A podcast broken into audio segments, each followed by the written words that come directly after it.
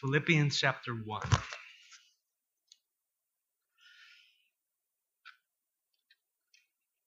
So, uh, how many of you were, rem- were remindful, whatever that word was, and remember the questions that we had had last week and I asked you to pray over? Anybody remember those three questions? How am I partnered with the gospel? How has my faith become action? And what is possibly hindering that from happening? And I think these are questions that we are to constantly ask in our walk with the Lord every day. What, what's it all about? Why, why were we saved? Why were we set apart? We were set apart for the reason for which we were saved the gospel. You were saved to go rescue people. Just as Jesus died and gave up his life to rescue us, so we are to give up our lives and to go rescue others. And that's going to look differently for each one of you. That's going to look different from standing behind a pulpit. You are the troops on the ground this is kind of a command center, a place for, for equipping and healing and all that good stuff. But you're the ones behind enemy lines. You're the special forces dropped into the dead of night in scenarios that I could never be in. Billy Graham, let's say, who we all kind of go, wow, that's amazing. They would never be able to touch these people the way that God has made it to where you can. And that's going to look different through each one of you. So I want to ask you how, how, are, how, are, how am I partnered with the gospel? These are questions we ask. And it's not a condemning question, it's, it's a, it's a self reflecting question. Now, I know some of you have been walking with the Lord for a long time, and you've been blessed. And, and let's just say in your, in your younger years, you're extremely active. And now you're just kind of going, wow, I just feel like, you know, I'm not as mobile as I used to be, or whatever it might be. God has placed you, as we'll talk about today, where you are to shine His light. And don't compare yourself with yesterday. Don't compare yourself with this person or that person. Go to Lord Jesus and ask Him, what is the ministry that He's placed before me this morning?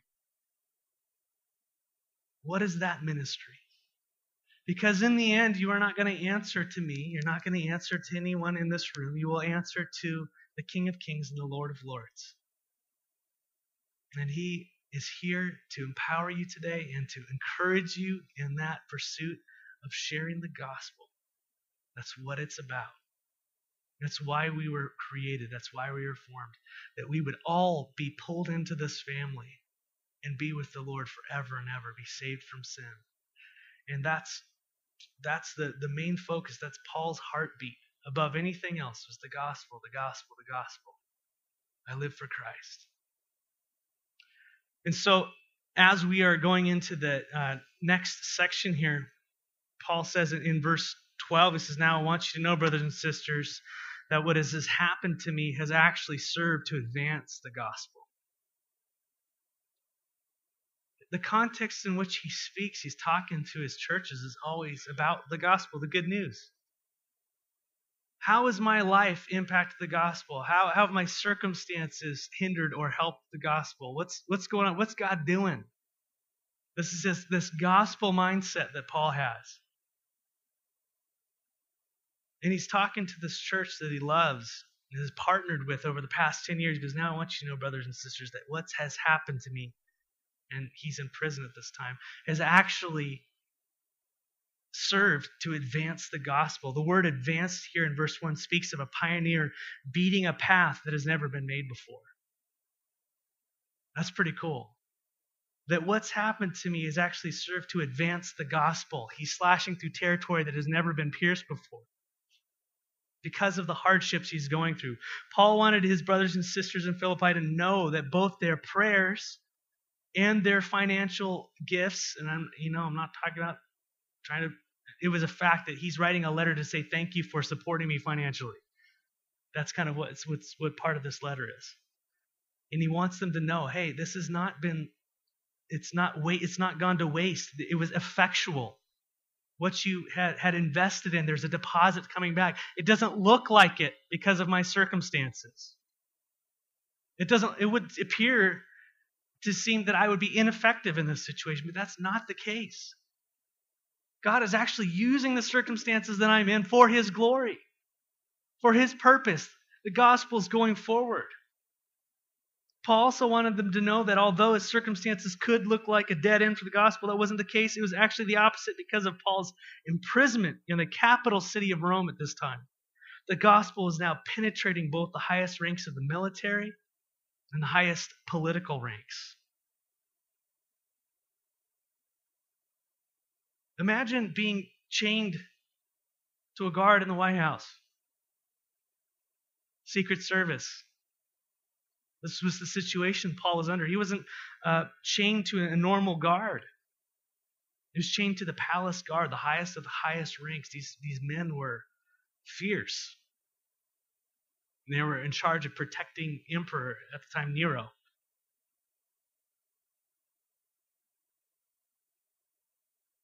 As I look at our city, it amazes me of how many opportunities there are to proclaim the gospel. You know, I was speaking with a brother this past week who's been able who's been able to share with the Lord with some people at work. It's been an ongoing process. It's been over over you know some time, but nevertheless, he's he's sharing. He's getting into people's lives, asking them how they're doing, how he can help, giving them Jesus. Tremendous needs, you know, that you know I can't meet. Each of you, when you walk out this door, you're going to enter the mission field.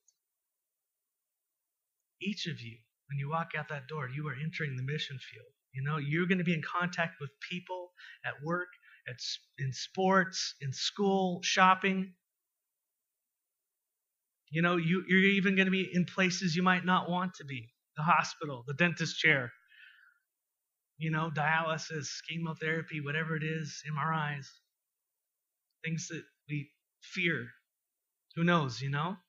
But to let the Lord guide you in your words and your deeds. Amen. Paul was chained to this palace guard for 24 7. Who are you chained to? Don't answer that. But who are you, who are you chained to? Who are you with all the time? Amen. That's a good chain. But people, what people are you chained to? You know what I'm saying? Think about this in your lives.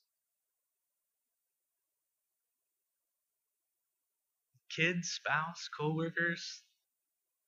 May it be said of us as it was of Paul in verse 13.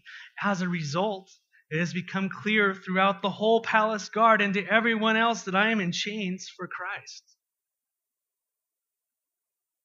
There are many reasons why people get locked up, especially in that day. You know, political dissidents, uh, you got murdered, you got people who, you know, went against the government in some way they didn't like, debtors. Tons of reasons why people get locked up, right? Even today. Just Paul was in prison for Christ. It was evident to all that that's what defined him, even in his suffering. That's what he was all about, was Jesus. And because of my chains, verse 14, most of the brothers and sisters have become confident in the Lord and dare all the more to proclaim the gospel without fear. This past summer, we spoke uh, at length about sharing our faith. About sharing our faith and what you know we had that dialogue with our brothers and sisters up here who and we we had a pretty open discussion about what what what goes on what our process is you know? And i think that some of the things they had said if i remember right were not knowing what to say. You know i think uh, you know laura said feeling like a doofus right? Just feeling silly not having the answer. You know these things and it, it comes down, if you could boil it down to one word, it, it's fear. How many of us are fearful? Me included, Paul included, Timothy included, as we'll talk about. Fearful in sharing our faith.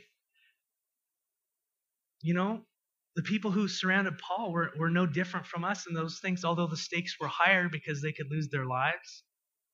They could be imprisoned and moved away from their families forever and ever. I mean, there's some serious fear going on in, in their state, serious consequences, relational, cultural. Ultimately, their fear was being uh, separated, you know, from the people they loved. I think that's or ostracized in relationship, being looked at poorly, not being able to relate. We're relational people. That's what's really important to each of us, I think, right? To different degrees. What if those relationships are severed? These are questions that are difficult for us. As they saw their dear brother Paul that he lived through their worst fears. He not only lived through it, he thrived through it. And and they saw God's hand upon his life in the midst of their worst fears being acted out. They saw that God was with him, that he was blessing it, that he was with them. That there was the work was going forward. You know, and I, and I think the enemy seeks to keep us focused on what we would lose. And the Lord would have us focus on what we've been given. What is to gain? You know? Cup half empty. I mean, it's really, we think about what we can lose. The Lord wants us to go, look what I've given. Look what I've given you to accomplish this. Power of the Holy Spirit living in and through you. The same power was in Christ is in you now. But it doesn't get activated until you begin moving by faith. And Timothy, and I love this. Timothy was one of these brothers that was emboldened as a result of Paul's suffering. Paul exhorted this young pastor in 2 Timothy 1 6 through 8. He said, This is Paul talking to Timothy. He says, For this reason, I remind you to fan into flame the gift that God, the gift of God, which is in you through the laying on of my hands, for the Spirit God gave us does not make us timid, but gives us power, love, and self discipline. So don't be ashamed of the testimony about our Lord or of me, his prisoner. Rather, join with me in suffering for the gospel by the power of God. Embrace the shame, embrace it. Embrace the broken relationships as a result of speaking Christ into people's lives. Embrace that if they hated me, they were going to hate you. Join with Christ. What if Christ did not want to suffer?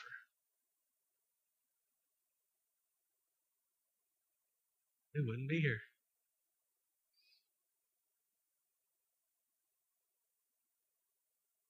Brothers and sisters, fan the flame God has given you, His Holy Spirit, to empower you to accomplish what you cannot accomplish apart from Him right? The advancement of the gospel.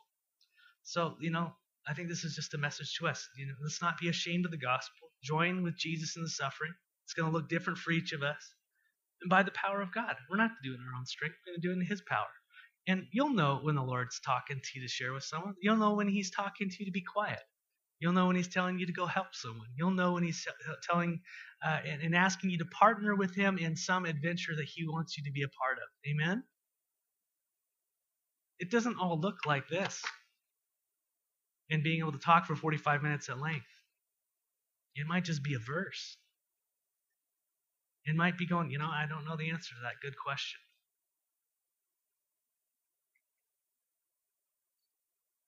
It might be as simple as helping someone out on the side of the road and God develops a relationship that they'll eventually have a, you know, be open to the gospel. Someone will preach it down the road, but you're part of that chain. But I would encourage you again don't sell yourself short for what God will do through you. I'd rather step out in faith than fail than not.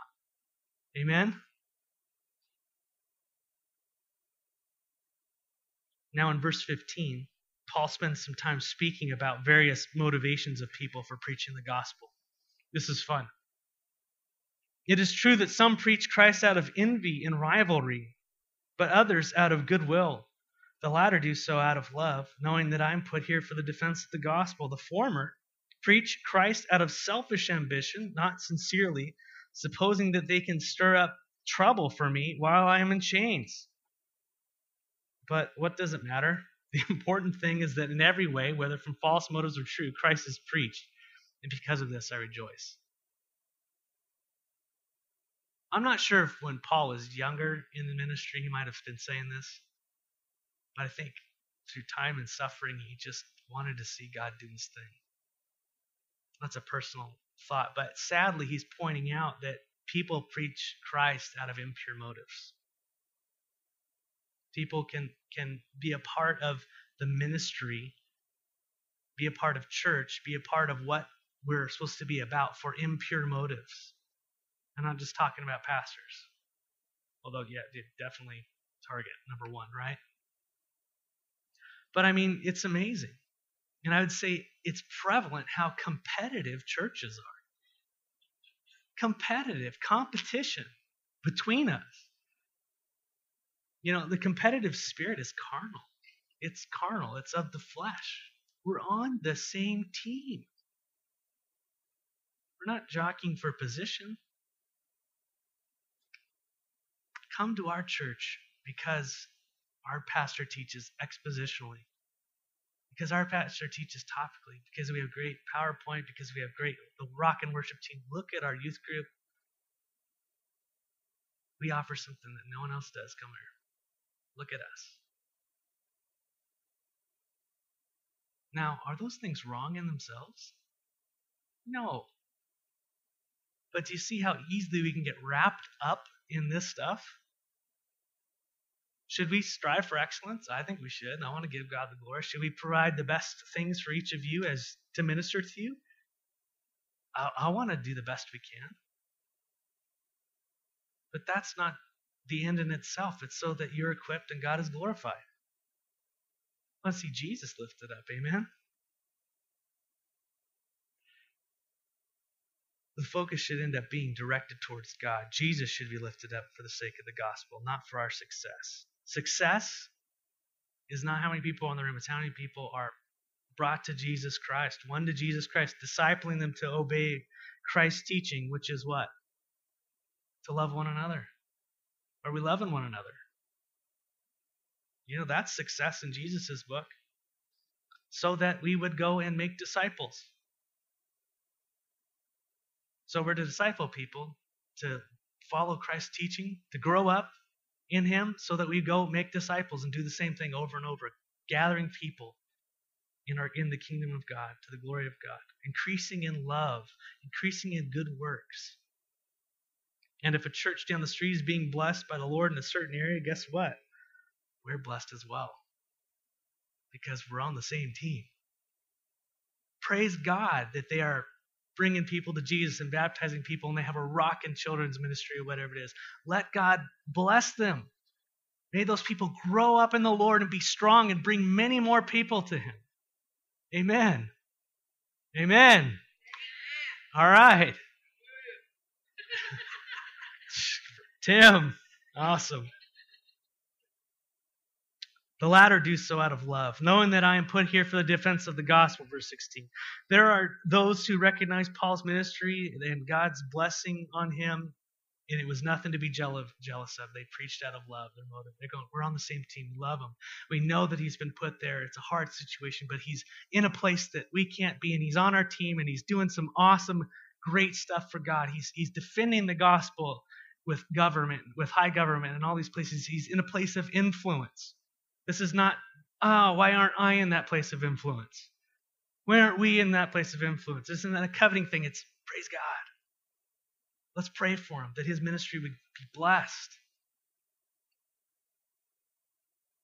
The former, verse 17, preach Christ out of selfish ambition, not sincerely, supposing that they can stir up trouble for me while I'm in chains.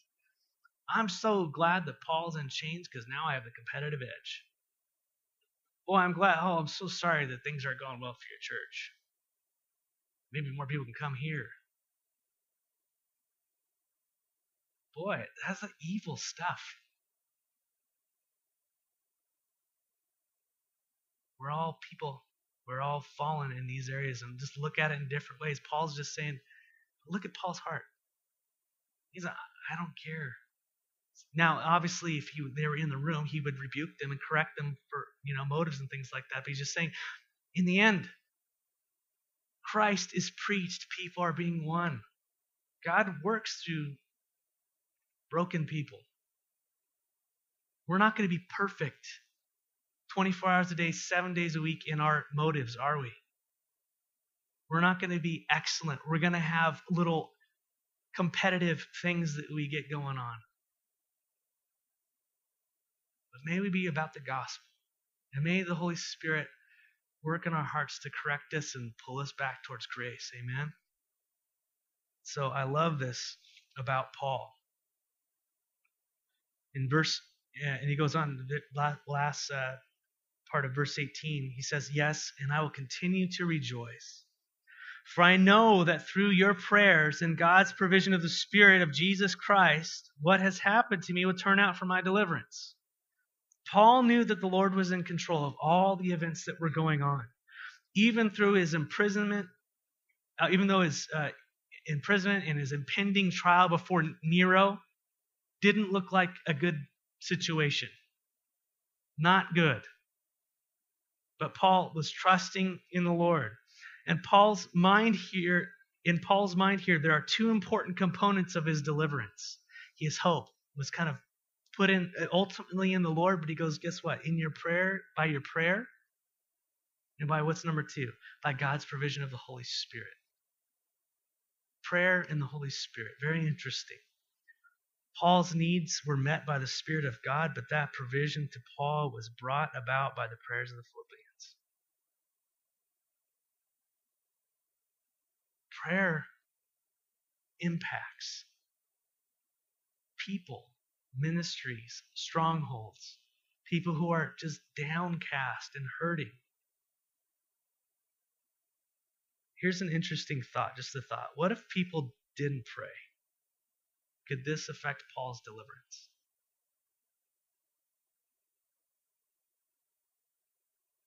It would seem so in Paul's mind. You know, I think about think you know I, look at uh, some areas, you know, and people and lives that I love in my life. I'm just going, wow, if I, if,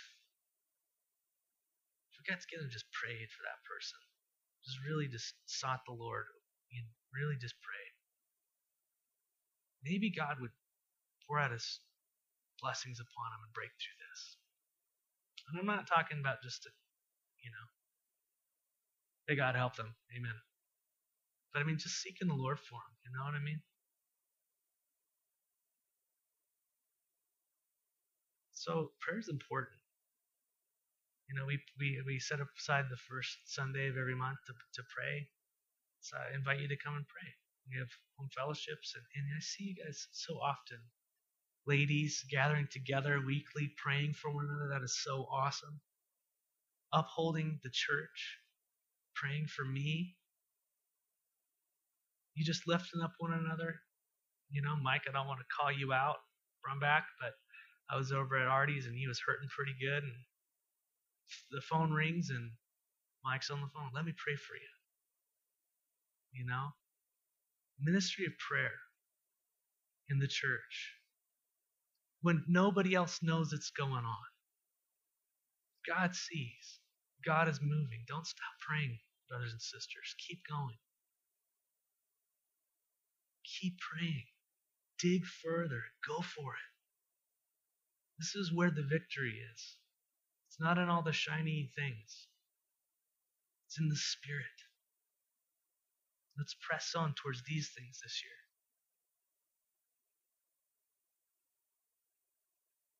I eagerly expect, verse 20, and hope. In other words, this, these are words they're saying, I am positive that I will in no way be ashamed Paul trusted that God would not turn from Paul. He was with him. He was confident. He wasn't in a situation because he was in trouble. He was right in the middle of God's will. But will have sufficient courage so that now, as always, Christ will be exalted in my body, whether in life or death. Is Christ exalted in our bodies.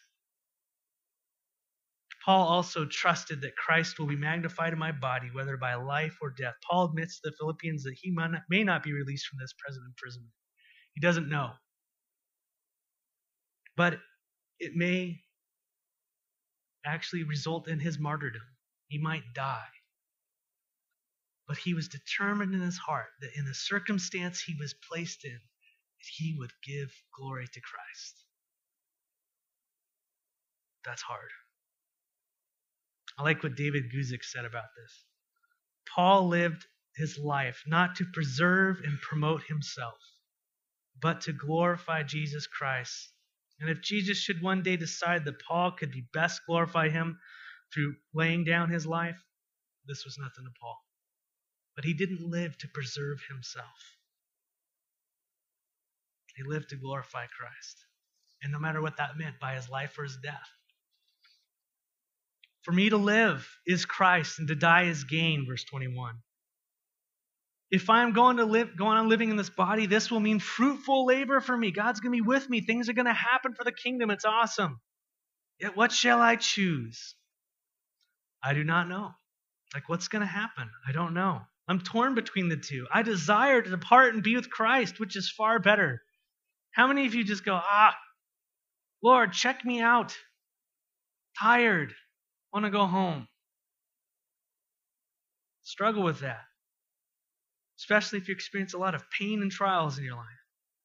But it is far more necessary for you that I remain in my body.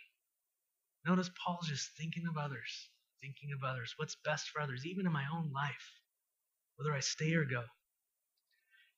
Convinced of this, I know that I will remain and I will continue with all of you for your progress and joy in the faith so that through, that through my being with you again, your boasting in Christ Jesus will abound on account of me. This is how Paul lived to glorify Christ. He lived to bless others. Even in dis- difficult situations, he's contemplating his demise, yet he just is thinking, you know what? It's better for you that I stick around, even though I'd rather go. This is his life he's talking about. It's pretty good stuff. And he ends the chapter by uh, chapter one by giving them some instructions while they're apart from each other. Verse 27. Whatever happens, whatever happens, conduct yourselves in a manner, manner worthy of the gospel of Christ. That word conduct means citizen. Act as a citizen of the kingdom of God. Represent. You know? Do it well. Live up to the calling. Whatever happens, act like where you're from. Then, whether I come to see you or only hear about you in my absence, I will know that you stand firm in the one Spirit, striving together as one for faith in the gospel. Paul wanted them to know that they were accountable to, to him. He was going to check up on them. He was their spiritual father, so to speak. He loved them. He'd birthed that church, you know. He'd been whipped and beaten. He'd cared about them. He checked up on them, find out what was going on. Paul wanted them to stay together, to not be fractured or divided. He only didn't want them just to stay together, but to be unified. To be unified, not fractured, right? But to be put together. But it's not just being put together, it's for a purpose that they are put together and galvanized. That the unity was for a purpose, striving together as one for the faith of the gospel. Their purpose was the gospel. I want you to be together not just to, just to have fun and be a country club. I want you guys to get together and go shine the light of Jesus Christ. That's what it's for. That's why we are here. I want you to go for it. Amen? They were to put that unity into action. Verse 28 without being frightened in any way by those who oppose you. Will there be those who oppose you? Yes, there are people who oppose them. They will oppose us. Plan on it. Mark it on your calendar, write it in your diary, whatever you need to do. Just know that it's going to happen. There will be opposition. The word frightened, without being frightened here, is terrified. And in the Greek, that gives us the picture of startled horses going crazy. Don't be like that. Don't be terrified. Don't be, ah, let's get out of here. Don't do that in the face of your adversaries. And that implies be bold. Be bold. And this is a sign to them that they will be destroyed, but that you will be saved, and that by God. Again, faith in action. They aren't going to give into their fear because they trust that the Lord, what, what He says, will come about in time. Their hope is in Him, not in present circumstances. The Lord will, uh, they will be saved by God. Their enemies, the enemies of the gospel, will be destroyed. And that word destroyed means perdition, meaning destruction or wasting or damnation. Talking about the end, the judgment. They're going to get it. Be bold. Know what's going to happen. Stand, stand firm in the faith. Why don't the Philippians need to be afraid? Because the trials and tribulations that they were going through were ordained by God. Verse 29. For it has been granted to you on behalf of Christ not only to believe in him, but also to suffer for him. This is God's purpose for them. God has put these things in motion that they would suffer. That's hard. Why would God do this? Why would God allow suffering in our lives? I think it provides tremendous opportunity for faith. I think it provides, provides tremendous opportunity for endurance. It shines Jesus when you see people suffering and yet they have joy in their lives. They're being refined. Because in this earth, the most important thing to us is comfort. One of the things, and peace and safety, right? And in God's economy, those things are important, but not at the expense of faith, not at the expense of trusting Him, because this is all going to go away.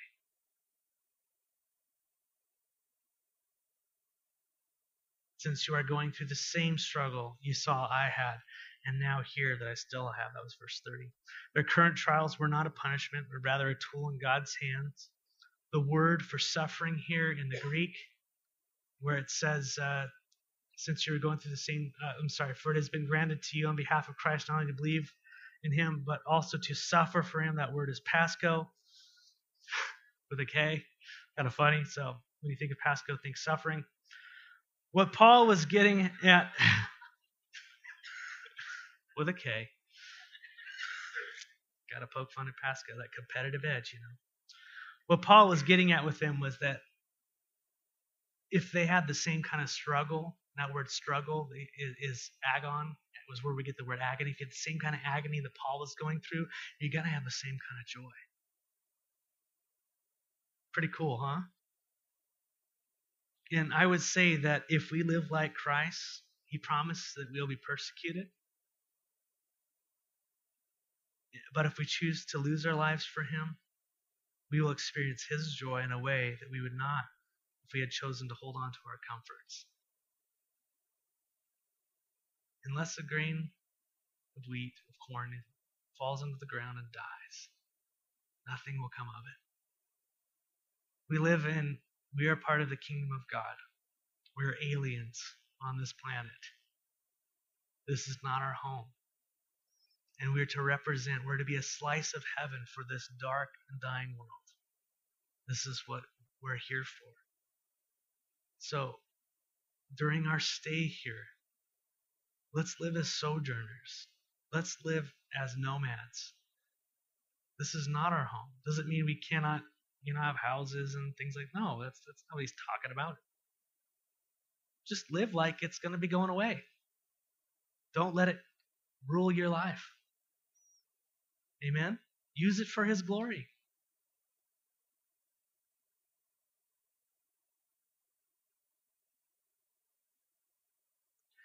I want to close the service with communion. I think this fellowship of suffering is, a very important thing.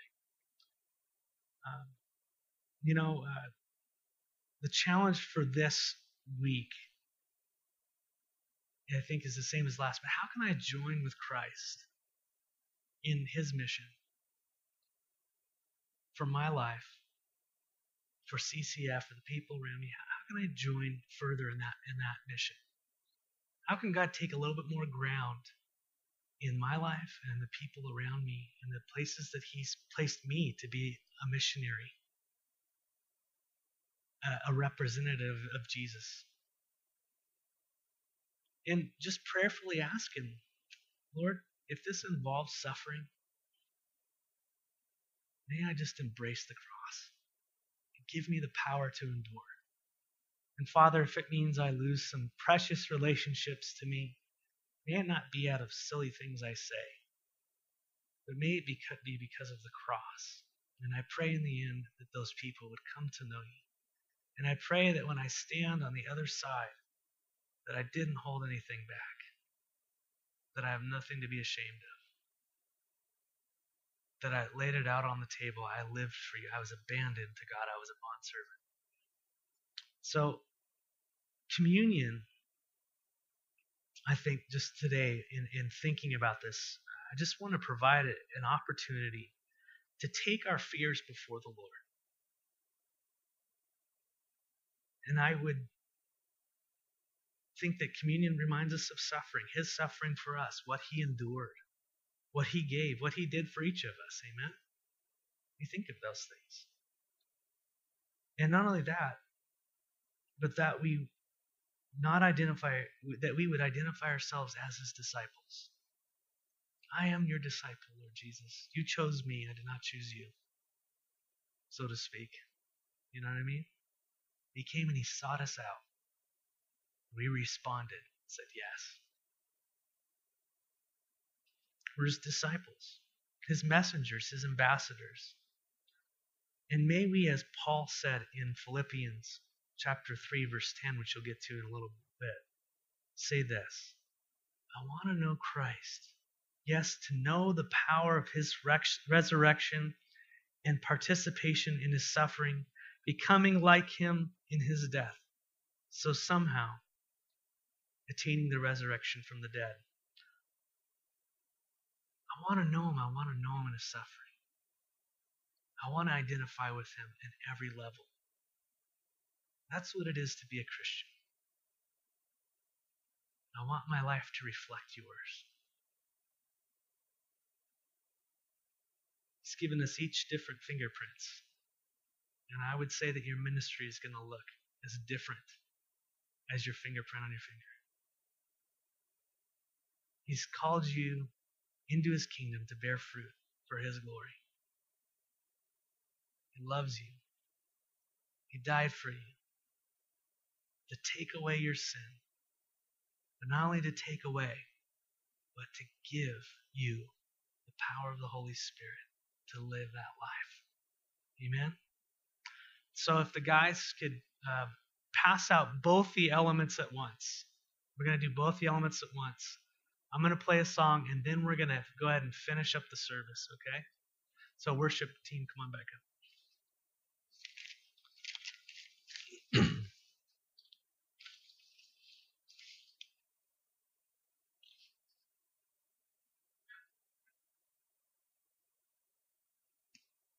Not that I have already attained all this or have already arrived at my goal, but I press on to take hold of that which Christ Jesus took hold of me. But I press on to take hold of that for which Christ Jesus took hold of me. Jesus took hold of you for something. Let's press on. Amen. Remember, Lord Jesus, that your body was broken and bruised, torn for us. Not only that our sins would be forgiven, we thank you for that, but that we would have the same life that was in you. And so, we love you. We remember you. Let's take the bread together.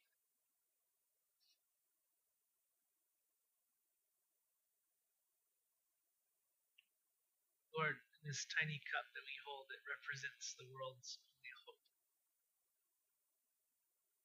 And we ask, Lord, that your blood would cover a multitude of sin. In our lives, Lord, they thank you that it has. Thank you that it will. And we pray that it would do that for the people who surround us. We ask for your Holy Spirit to fall upon this church, this gathering, so you would have the glory. Thank you for dying. Thank you for living. Amen.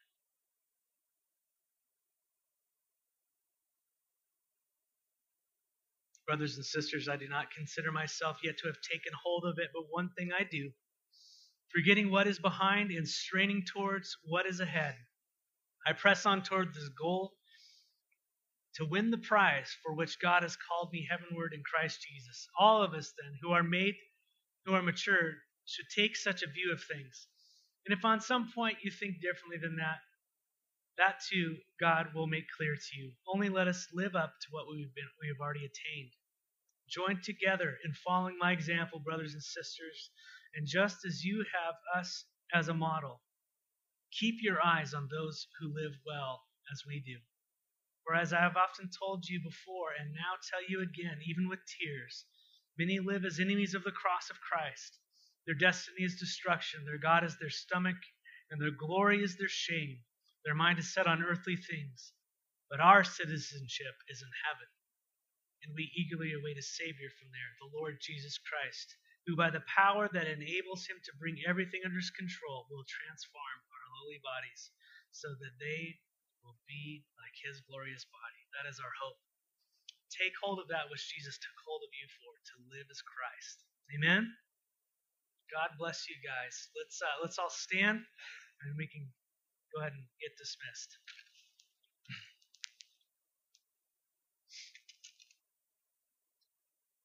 Father, as we go, we just ask that there would just be joy in our hearts.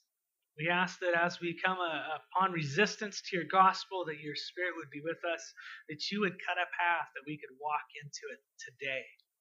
We lift up those people who surround us in our work, who surround us at home, those people we're chained to pray that it become evident that you are the way, the truth, and life. Amen. God bless you all. Have a great week, and we're going to be praying here in 10 minutes.